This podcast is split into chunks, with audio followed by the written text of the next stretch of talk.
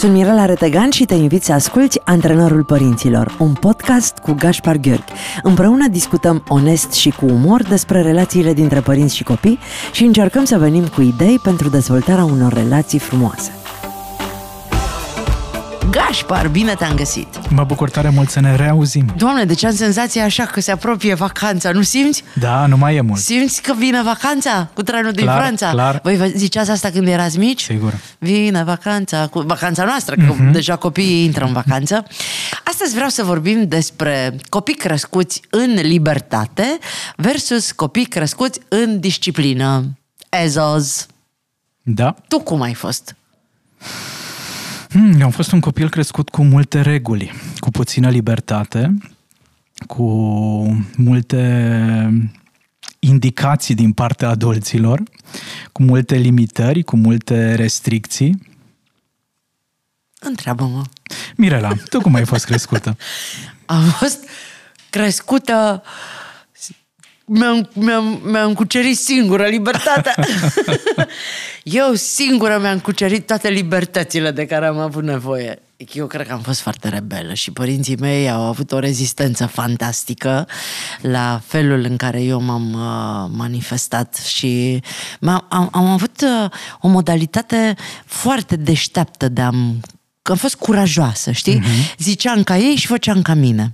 Îi păcăleam. Dacă nu reușeam, ca să nu zic că îi mințeam, îi păcăleam că fac cum zic ei, dar de fapt eu făceam tot ceea ce m-a, mi-a tăiat mie capul, tot ceea ce mi-am dorit eu, aia am făcut. Am făcut toate lucrurile pe care astăzi îi spun mai ei să nu le facă. Deci ai fost foarte îndrăzneață. Doamne, deci era în capul răutăților. Eu îi convingeam pe toți colegii să chiulească, să mergem la film împreună și aveam o colegă aia nu, era singura care nu chiulea, rămânea în clasă că zicea că mama ei a trimis-o la școală și ea stă la școală. Și toți ceilalți plecau la film, la cinematograful Arta din Dej și ea rămânea în clasă. Dar altfel uh, mi-am luat toată libertatea de care am avut nevoie și de multe ori părinții mei habar n-aveau că ei credeau că eu trăiesc în disciplină. Hmm.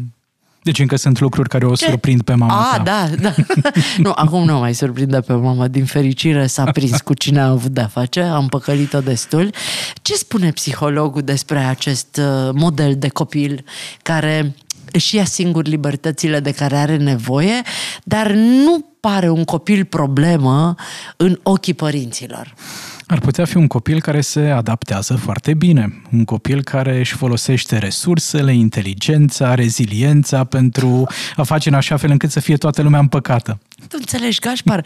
Deci eu de când mă știu, am făcut tot ce am putut ca să-mi dezvolt inteligența și capacitatea de a mă adapta la toate condițiile.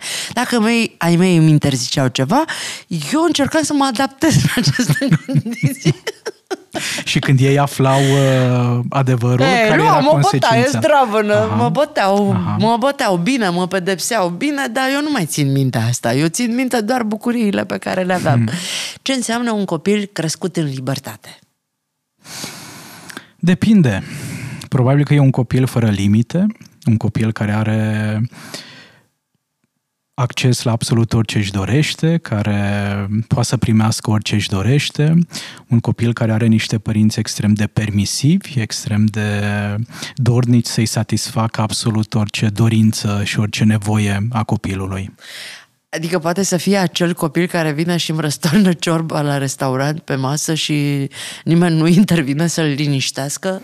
Exact, poate să fie acel copil care răstoarnă ciorba, care vine și uh, toarnă nisip în cap uh, colegului de la locul de joacă pentru că a învățat că, indiferent de ce simte, el are libertatea și dreptul de a acționa conform uh, emoției pe care o trăiește. Îl lăsăm să facă tot ce are chef și întoarcem capul în partea cealaltă? Îl putem lăsa și cunosc familii care au adoptat acest stil de parenting extrem de permisiv, însă e bine de știut că lucrurile nu vor rămâne așa pentru totdeauna. Și atunci când acest copil uh, ajunge la grădiniță, atunci când intră în comunitate, merge la școală, interacționează și cu alți semeni, viața se poate transforma într-un calvar. Pentru că ce a învățat acel copilaș acasă e că întregul univers se învârte în jurul lui și orice își dorește poate obține, iar când ajunge în uh, grupa de colegi de la grădiniță, viața este foarte diferită. Nu mai este singurul, nu mai este doar el miezul, ci are de gestionat foarte multe frustrări, foarte multe provocări. Și atunci apare dificultatea și părintele vine la terapie pentru că nu știe cum anume să gestioneze situația. Aud foarte mulți adulți, părinți, care spun aleg bucuria copilului meu decât liniștea celor din jur. Ceea ce are sens. Sigur, e, e important să alegem de fiecare dată sănătatea mentală a copilului nostru dar în așa fel încât acest copil să fie bine integrat în lumea din care face parte, pentru că nu este singur în această lume. El, pentru a putea să ajungă un elev de succes, un adult de succes, are nevoie să-și dezvolte inteligența emoțională și inteligența relațională. Iar acestea sunt forme de inteligență care nu se dezvoltă dacă copilul nu învață cum anume să relaționeze, cum anume să-și autoregleze propriile emoții, propriile reacții, propriile porniri. Ne mai vorbim de faptul că nimeni, din păcate, Mirela, această lume nu simte doar emoții pozitive, doar bucurie sau fericire. Cu toții ne întâlnim și cu foarte multe emoții negative și aici apare întrebarea cum anume le gestionez, cum anume le fac față. Un copil liber este un copil uh, care face alegeri în ceea ce îl privește sau uh, alege în orice situație ceea ce uh, are chef în momentul respectiv. Depinde iar foarte mult cum uh, ne raportăm față de această libertate. Din punctul meu de vedere, libertatea poate să fie una sănătoasă și una nesănătoasă. Cum arată libertatea sănătoasă? Libertatea sănătoasă este aceea în care țin cont de nevoile și dorințele copilului, însă există reguli și limite.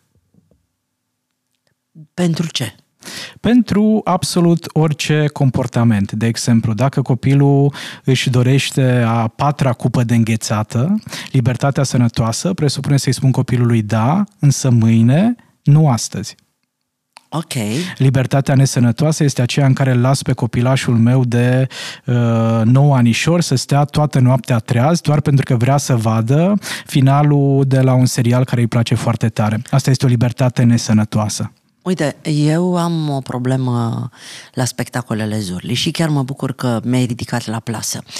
Uh, sunt uh, foarte mulți părinți care mă iubesc și care apreciază felul în care pun limite la aceste spectacole, limite care îi țin în siguranță pe copiii lor, pentru că noi avem spectacolele pe scenă, acolo sunt boxe, e curent, scenele sunt înalte, uh, copiii se pot pierde, sunt niște garduri care nu le dau voie copiilor să vină aproape de scenă în așa fel încât să uh, fie în pericol, dar există și părinți și am uh, reacții foarte agresive și foarte uh, virulente cu comentarii și cu mesaje în, în online de la părinți care nu înțeleg de ce, dacă copilul lui își dorește să danseze și să cânte dincolo de gard, eu nu îi dau voie prin oamenii de ordine și cei care se ocupă și le atrag atenția părinților să aibă grijă de copiii lor mai mult decât orice pe lume.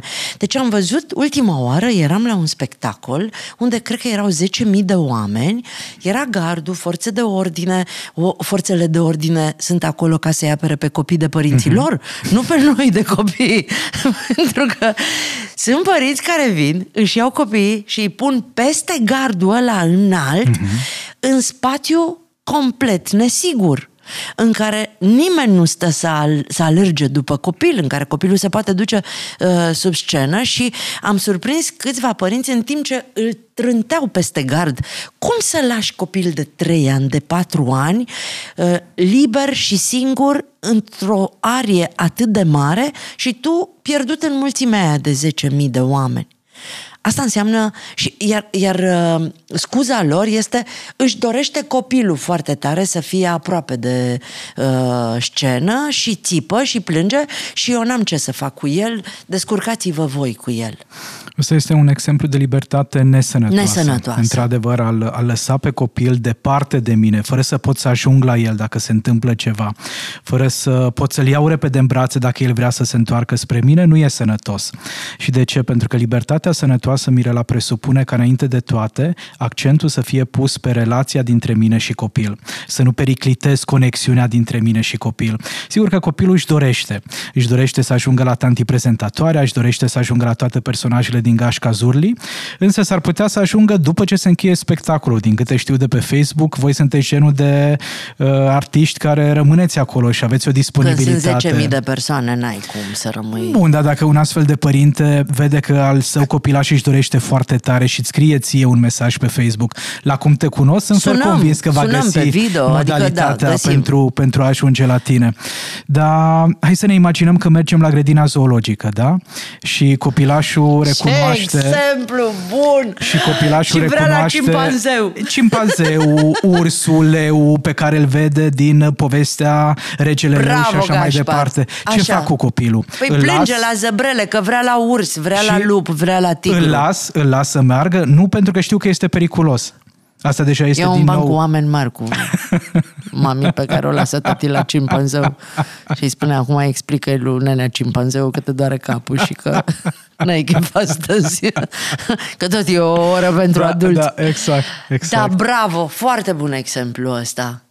E bine să-l ținem minte atunci când copilul vrea ceva și noi îi simțim că nu e spre binele lui, spre Sigur. sănătatea lui, emoțională sau fizică, Că nu e să ne sigur gândim dacă pentru l-am copil. lăsat la Da, grădina da. zoologică în cușca cu vipere, pentru că el își dorește foarte tare și plânge. Absolut.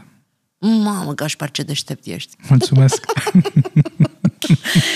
Să știi că oamenii au nevoie să... Mie, uite, mie nu mi-a spus nimeni... Bine, din fericirea mea a fost un copil care înțelegea. Mhm. Uh-huh. Și înțelegea uh, destul de ușor, dacă îi dădeam argumente, reușea să accepte. Dar sunt... Pot să înțeleg că sunt părinți care se lovesc de astfel de situații în care copiii nu, nu vor să înțeleagă cu niciun preț uh, că nu e nici locul, nici momentul și că nu putem să le satisfacem toate dorințele. Încă o dată spun, toată paleta de emoții e firească în viața unui copilaș. În momentul în care îi pun o limită, în momentul în care îi blochez accesul la ceva ce din punctul meu de vedere este periculos, acest copilaș se va simți frustrat, va fi supărat. Dar e ok, toate astea fac parte din relația părinte-copil, nu sunt toxice, nu sunt nesănătoase, din contră.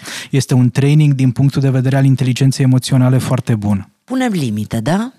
Cum testăm limitele astea? Cum, cum le dăm seama uh, până unde este limita pentru copilul meu? Că nu sunt aceleași limite Absolut. pentru toți copiii. Absolut. Iar e nevoie să observăm copilul și să fim uh, cu adevărat atenți la cum reacționează, la ce face, pentru că limita asta o adaptăm în funcție de vârsta copilașului. Evident că un adolescent va avea limite mult mai uh, extinse decât un uh, preșcolar, care nu poate să treacă strada pentru că nu are încă abilitățile astea de a privi spre stânga și pe drea- spre dreapta suficient de bine dezvoltate ca să se asigure că nu e niciun pericol. Dar un adolescent deja poate să facă asta. Iar părintele este bine să testeze abilitatea copilului și capacitatea copilului de a se orienta singur în lume. Pe mine, de exemplu, m-au lăsat uh, părinții să fac primul drum singur, fără ei, undeva pe la vârsta de șase ani și un pic. A fost un drum pe care l-am făcut de la bunicii din partea mamei până la noi în, uh, locuiam în centrul orașului, în satul mare, pe strada, pe strada Constantin Brâncoveanu. E pe Cuza Și Vodă am aveam, stat. Da, e, e aproape de, E aproape, de da, Constantin eram vecin. Brâncoveanu. Da.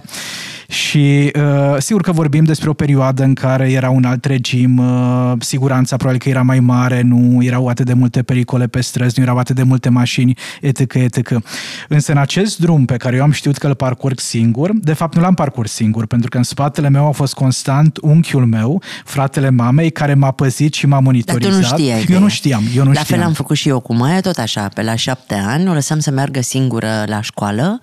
Uh, Maia era la școala 81 din București și noi locuiam undeva pe Nerva Traian și avea de traversat cu semafor, cu tot și eu mă duceam suficient de mult în urma ei încât să nu mă vadă ca să văd dacă uh, se asigură și Sigur. dacă e atentă și e foarte, era foarte atentă. Exact la asta au fost atenți și ai mei, să vadă dacă respect uh, semaforul și dacă trec doar pe culoarea verde. Dacă ești cu picioarele pe pământ. Și dacă vorbesc cu străinii pe ai mei și asta i-a stresat foarte tare să nu vorbesc cu străinii Drept urmare, mi-aduc aminte că la un moment dat mi-a dat mama un buchet de flori să îl duc bunicii și o doamnă foarte simpatică pe stradă m-a întrebat de unde am cumpărat acel buchet de bușori. Erau niște bușori foarte frumoși și am mers mai departe și nu am răspuns absolut nimic pentru că ce am știut de la mama voie. E că nu ai voie să vorbești cu străinii. Am înțeles. Ok, noi, uh, și în timp ce vorbeam am dat seama că putem să le punem aceste limite și dacă o facem conștient, putem să transmitem mai departe celor care au grijă de ei în absența noastră, care sunt limitele stabilite de noi. Absolut.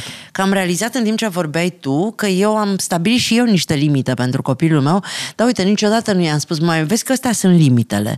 Uh, în limitele astea funcționează copilul meu. Nu face aia, nu face cealaltă, face asta, dar până atunci, mm-hmm. face asta doar atât. Da. E foarte important ca noi, în calitate de părinți, să informăm și pe cei din jur. Pe bună, pe educatoare, pe bunici, pe bunici, nași, pe verișori și așa mai cei departe. Cei care stau o anumită perioadă de exact, timp Exact, pentru copilul. că eu, în calitate de părinte, îl cunosc cel mai bine pe acest copil. Păi da, da, dacă Știu nu cât fac îl eu ține conștient, bateria. dacă nu sunt eu conștientă, Știi? O că să ăsta fie e primul greu, pas. sigur, da. Trebuie eu să fiu conștientă, să setez niște reguli și niște limite foarte clare, ca și fișa de instrucțiuni. Exact, și să știu de ce fac ceea ce fac. Setez aceste limite nu pentru că așa vreau eu, nu pentru că așa îmi convine mie, ci pentru că am niște informații științifice foarte clare. Știu că al meu copilaș, la vârsta de 3 anișori, nu poate merge singur. Și dacă îi dai totuși bunicului un set de 30 de limite, măcar 5 alea importante o să le respecte. Absolut Absolut, absolut, da. Și știe, știe și el că a respectat câteva și nu se mai simte se foarte simte prost. Bine. Da, da. Și știi și tu că nu le-a respectat pe toate celelalte și va trebui să, să muncești mai departe. Ok, dar aș vrea să nu trecem așa ușor peste libertatea nesănătoasă. Ce înseamnă o libertate nesănătoasă pentru copilul nostru? Libertatea nesănătoasă apare în momentul în care îi ofer spațiu copilului să facă ce vrea, știind că nu se va putea descurca singur. Ok. Deci în momentul în care vine vorba de ceva alimentar, să mănânce cât vrea din ce vrea el, eu știu că nu își poate uh, stabili aceste limite singur și atunci iubirea mea de părinte vine și uh, intervine. În momentul în care copilul vrea să stea cu telefonul în mână la nesfârșit uh, X ore, în momentul în care vrea să stea în fața televizorului X ore, în momentul în care nu mai vrea să mai vină acasă, vrea să fie doar la prieteni, doar la colegi zile întregi, săptămâni întregi. Toate acestea sunt uh, exemple de libertate nesănătoasă care aparent sunt idei bune, Însă, după o perioadă de timp, după ce crește acest copil, dacă îl întrebăm a fost bine sau nu a fost bine, răspunsul va fi nu mi-ar fi prins bine ca ai mei să fie pe fază și să vadă că ceva nu este în regulă, că nu este ok. Aud atât de des asta, Mirela, de la adulții care vin în terapie și care au crescut în familii în care părinții și-au dorit să fie foarte iubitori și au ales să nu stabilească un cadru de limite și de reguli, care de altfel înseamnă structură, înseamnă siguranță. Cu ce încurcă pe adulții uh, de astăzi uh, faptul că au fost copii crescuți fără nicio limitare? Probabil că vor uh, repeta același model. Au impresia că singura strategie, singura modalitate bună de a crește un copil e să nu existe limite. Însă, dacă într-adevăr ei au fost copii crescuți fără limite și au devenit adulți, sunt fer convins că până în momentul acesta al vieții au descoperit și costurile îi și vedem efectele pe, adverse. Îi vedem în societate pe adulții care au crescut fără limite? Îi vedem Cine în societate. Sunt Cum sunt? Sunt, uh, de regulă, adulții ajunși în închisoare, okay. care au învățat că pot să facă absolut orice și nu există legi, nu există reguli pentru ei. Sunt adulții extrem de îndreptățiți, care au impresia că lor li se cuvine și că drepturile lor sunt mai importante decât drepturile altor persoane. Sunt adulții care nu au prieteni, care nu se înțeleg cu cei de la muncă, care nu reușesc să dezvolte relații sănătoase cu cei din jur, pentru că totul e despre mine, despre dorințele mele, despre nevoile mele și e greu să cultivi relații sănătoase cu astfel de paradigmă. Foarte interesant. Am zis că vorbim despre limitele pe care copiii încerc să le întindă părinților, despre șantajul emoțional. Mm-hmm. Cum își dă seama un copil care sunt limitele părintelui? Noi, ca ființe umane, avem uh, o energie, Mirela, o... avem un motoraș interior care ne încurajează să explorăm. Avem această nevoie de a descoperi lumea din jurul nostru, dincolo de nevoia de a rămâne conectați cu părinții și cu îngrijitorii, e și această pornire interioară de a afla mai multe. Și în momentul în care văd că e acest uh, pahar în fața mea, uh, e, e această limită, e acest gard, e acest zid, intrinsec, din punct de vedere instinctiv, voi simți nevoia de a da paharul la o parte. Voi simți nevoia de a mă izbi de zidul respectiv, pentru că vreau să văd ce se află dincolo. Și acest zid poate să fie reprezentat metaforic de un nu din partea părintelui. Poate fi reprezentat metaforic de niște reguli pe care părintele le stabilește. Nu mai mult de 30 de minute în fața televizorului sau nu mai mult de ora 7 și jumătate apropo de timpul petrecut afară. Și eu am această pornire, am această dorință de a testa limitele, dar în același timp și părintele are responsabilitatea de a fi ferm și consecvent pe poziție. Asta nu înseamnă că dacă am întârziat 10 minute, 15 minute, trebuie să fiu pedepsit și consecințele să fie atât de aspre încât să nu mai ies din casă două săptămâni. Nu cred că acesta este un parenting sănătos, dar efectiv să știu că e nevoie să mă țin de cuvânt să respect ceea ce am stabilit împreună cu părinții mei. Deci nu e problema impulsul copilului de a testa limitele, ci mai degrabă maturitatea și capacitatea adultului de a găsi fermitatea potrivită pentru a nu se transforma nici într-un dictator, dar nu a fi nici extrem de permisiv. Mie mi s-a întâmplat la un moment dat în adolescența Maiei ca ea să nu-mi răspundă la telefon într-o zi și am intrat într-o panică îngrozitoare, am avut discuții despre uh-huh. uh, această regulă pe care să o stabilim împreună. Îmi răspuns, îmi dai mesaj dacă pleci dintr-un loc în altul ca să știu ce faci, cum ești, cu cine ești, să stau uh, liniștită. S-a mai întâmplat de vreo două ori să nu fie pe fază, mai ales adolescenții își pun telefonul deoparte, uh, intră în discuții, nu mai contează. Și m-am supărat atât de rău, încât uh, uh, data următoare, știi ce am făcut? Nu i-am mai răspuns eu la telefon. Uh-huh. Pua! Deci nu i-am răspuns o după amiază întreagă la telefon și seara când am ajuns acasă, era terminată. Uh-huh. Mama, nu vrei să-ți imaginezi, m-am gândit că ai făcut accident de mașină, că s-a întâmplat nu știu ce, că... Și zic, înțelegi că la fel mă gândesc și eu în momentul în care te sun și tu nu-mi răspunzi, că și mie îmi trec aceleași scenarii prin cap, pentru că din momentul acela amândouă am respectat regula și indiferent cu cine eram și unde eram sau dacă se întâmpla să intru într-un loc în care știam clar că o perioadă de timp nu mai pot fi găsită, îi dădeam mesaj. Asta în perioada în care uh, mi-era teamă de uh, orice pericole ar fi apărut. Acum nu mai facem asta, mai ales că e plecată destul de mult timp. Ne-am obișnuit să ne gândim și să ne rugăm una pentru cealaltă. Nu putem să ne sunăm tot timpul și să fim uh, cu telefonul gata să răspundem. Mi se pare foarte frumos acest exemplu pe care l-ai adus în discuție, pentru că, într-adevăr, așa putem identifica ce știe și ce nu știe încă al nostru copilaș. Sunt trei întrebări importante în parenting atunci când vine vorba de disciplinare. Și nouă românilor nu ne place cuvântul disciplină pentru că avem impresia că implică foarte multă dictatură. Pentru că la noi n-a fost disciplină, a fost instrucție. Exact. Părinții când... noștri nu ne-au disciplinat în sensul de a ne ajuta să folosim resursele pe care le avem într-un fel um, responsabil și respectuos și pentru viața noastră și a celorlalți. Ei ne-au instruit, eram ca soldații, trebuia da, să da, executăm. Da, da dădeau comenzi. Exact și e foarte important de știut că a disciplina înseamnă a învăța nu nimic altceva. Deci dacă revenim, sunt trei întrebări importante în acest parenting conștient sau în această disciplină inteligentă din punct de vedere emoțional. Trei întrebări pe care și le adresează părintele. De ce face copilul ceea ce face? De ce nu mi-a răspuns Maia la telefon, de exemplu, ca să rămânem pe, pe situația dată de tine?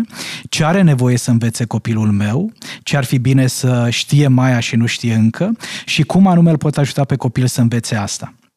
Dacă găsim răspunsul la toate aceste întrebări, o să putem să rămânem alături de copiii noștri în așa fel încât să nu exagerăm nici cu libertatea, nici cu regulile pe care le impunem. De ce face copilul ce face? De ce nu mi-a răspuns mai la telefon? Pentru, pentru că, că nu și-a dat fost... seama că e important pentru mine. De exemplu. Sau pentru că a fost atât de prinsă de discuții. discuțiile pe care le-a avut, a fost atât de încântată de faptul că se înțelege bine cu prietenii ei, încât a uitat că are un telefon, a uitat că are niște responsabilități responsabilități, da? Deci nu de aceea pentru că mă sfidează, pentru că nu mă iubește și așa mai departe, că astea sunt primele răspunsuri pe care le găsim la întrebarea de ce se poartă așa cum se nu poartă. Pentru că nu mă respectă. Exact, exact. Ce are de învățat aici? Mai are de învățat sau copilul meu are de învățat că în momentul în care este singur, să aibă telefonul la îndemână, iar dacă eu simt nevoia să vorbesc cu el, să mă asigur că e în siguranță, să-mi răspundă. Și cum anume îl pot învăța pe copilul meu să facă asta? Ai fi putut să o pedepsești pe Maia și să nu o lași să mai iasă iasă din casă sau să iei telefonul, da, da, pentru da, că de regulă... liniștit, le-am făcut pe toate. De regulă atunci când ni se pune pata și ne cuprind uh, gărgăunii și e foarte multă furie și frustrare, recurgem la astfel de strategii absolut nesănătoase, însă ele nu oferă o lecție potrivită copilului până la ideea de a nu-i răspunde la telefon ca să-i arăt reversul medaliei, să-i pun oglinda de fapt și uh-huh. să mhm. înțeleagă și ea cum mă simt eu, am făcut toate mizeriile despre Multe care spui strategii, tu da, da, care n-au funcționat. Care n-au funcționat pentru că nu erau corecte, da. pentru că la baza, uh, pedepsele pe care eu le-am dat uh, copilului aveau la bază ceea ce credeam eu că înseamnă pentru ea nerăspunsul la telefon, adică sfidare, lipsă de respect, ori nu era despre mine. Exact. Era pur și simplu un moment al ei, așa cum au toți adolescenții, în care discuțiile dintre ei sunt mai importante decât uh, gândul că poate mama se îngrijorează pentru mine. Și din păcate am făcut și eu toate greșelile pe care le fac părinții atunci când reacționează impulsiv și să pun pe ei pe primul plan uh, nervii mei, timpul meu, uh, sacrificiul meu, responsabilitatea mea. Um, nu sunt bătăta de joc joc, nu sunt, uh, n-ai altă treabă de făcut, uh, tu ai tot timpul din lume, știi cât uh, de ocupată sunt. În fine, această poziționare în victimă pe care o avem noi părinții în prima fază, până ne întâlnim cu Gașpar sau un alt psiholog care să ne deschidă, sau, da. nu știu, părinte, orice terapeut cu care discutăm onest sau un prieten care ne spune, alo, stai puțin, că n-a răspuns copilul nu pentru că nu te respectă, ci pentru că exact. era bucuros că se Și joacă. în momentul în care folosesc astfel de strategii de parenting, uh, nu mă respecti, nu ții la mine, nu contez pentru tine și așa mai departe, sunt exemple de șantaj emoțional pe care le va folosi și copilul mai încolo. Pentru că învață că genul ăsta de strategie funcționează. Chiar dacă lui nu i-a plăcut? Chiar dacă nu i-a plăcut, sigur, dar dacă asta e moneda de schimb, dacă ăsta e limbajul pe care părintele îl recunoaște, eu în calitate de copil o să mă adaptez suficient de mult încât să am vorbim vorbit, aceeași limbă. Am vorbit puțin mai devreme despre mm, felul în care înțelegeau părinții noștri să ne disciplineze. Care e diferența dintre, dintre instrucție și disciplină? Din punctul meu de vedere, ce contează cel mai mult, Mirela, atunci când vine vorba de părinți și copii, e relația relația dintre părinte și copil să rămână o relație vie, care să poată să conțină toate emoțiile copilului și ale părintelui. Și înainte de toate, atunci când copilul se confruntă cu o dificultate, să mă conectez cu el din punct de vedere emoțional. Nu știu să există o regulă mai importantă în parenting. Asta face și părintele permisiv, care oferă foarte multă libertate, se conectează emoțional cu copilul, dar asta face și părintele care a învățat să folosească disciplina într-un mod conștient. După partea asta de conectare emoțională, după ce am relaționat cu copilul, după ce el s-a liniștit din punct de vedere psihologic și emoțional, părintele care aplică disciplina în mod conștient recurge la hai să vedem ce ai putea face diferit data viitoare. Hai să vedem care sunt limitele comportamentelor, hai să vedem care sunt regulile în familia noastră. Din păcate, părintele permisiv nu mai face asta. Nu mai analizează comportamentele și atunci copilul nu va schimba absolut nimic. Copilul are nevoie de ghidajul nostru, are nevoie de sprijinul nostru pentru a-și dezvolta comportamente sănătoase. Deci asta este principala diferență între libertate și disciplină. Și avem nevoie să folosim disciplina într-un mod conștient, fără să îi pedepsim pe copii, fără să le impunem consecințe absolut lipsite de maturitate emoțională, dar să nici nu îi lăsăm să facă orice le spune impulsul de moment. Și acum hai să analizăm puțin uh, ce era de fapt ceea ce făceau părinții noștri cu noi, pentru că sunt foarte mulți părinți în cazul uh, din generația mea care aplică aceeași metodă de disciplină în ghilimele pentru copiii lor. Cu tot respectul față de părinții noștri, dar era o formă de abuz. Era o formă de abuz psihologic, fizic, verbal. Noi am crescut uh, cu multe bătăi, noi am crescut cu multe amenințări, apropo de te dau la țigani. Noi am crescut cu foarte asta. puțină cu foarte puțină conectare emoțională cu părinții noștri și asta se vede.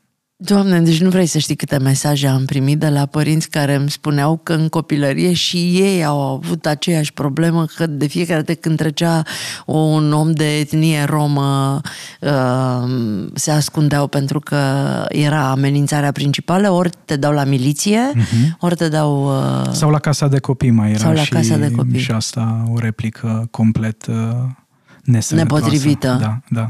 Acum, din fericire, nu prea mai sunt și s-au, s-au transformat. Cât de importantă este educația pentru părinți ca să facă diferența între un copil crescut în libertate, un copil crescut în abuz, mm-hmm. atunci când uh, încercăm să ne impunem cu orice preț, și un copil crescut în disciplină, dacă ținem cont de faptul că disciplina vine de la disciplină, adică ceea ce învățăm, o, o formă de educare indiferent uh, în ce fel se manifestă. Eu cred că este foarte importantă și dacă vrem să avem copii sănătoși din punct de vedere psihologic și emoțional, e nevoie să investim mai mult în educația părinților.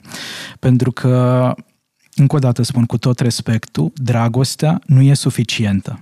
E echivalentă situației în care uh, eu sunt tatăl tău, Mirela, și te iubesc uh, foarte, foarte tare și vreau să-ți fac o operație. Nu știu cum se face asta, dar te iubesc atât de mult încât voi face această operație și ai să vezi că totul va fi bine. Ai încredere în mine. Ai încredere în mine? Nu. Însă în momentul în care mă pregătesc pentru asta, și am o școală, am o educație, de aceea devin medic, ai încredere în medic? Normal. Exact. La fel e și cu partea asta de parenting. Nu ne putem baza doar pe propria experiență, doar pe propria intuiție. Avem nevoie de informație, avem nevoie de educație, avem nevoie să știm la ce să ne uităm.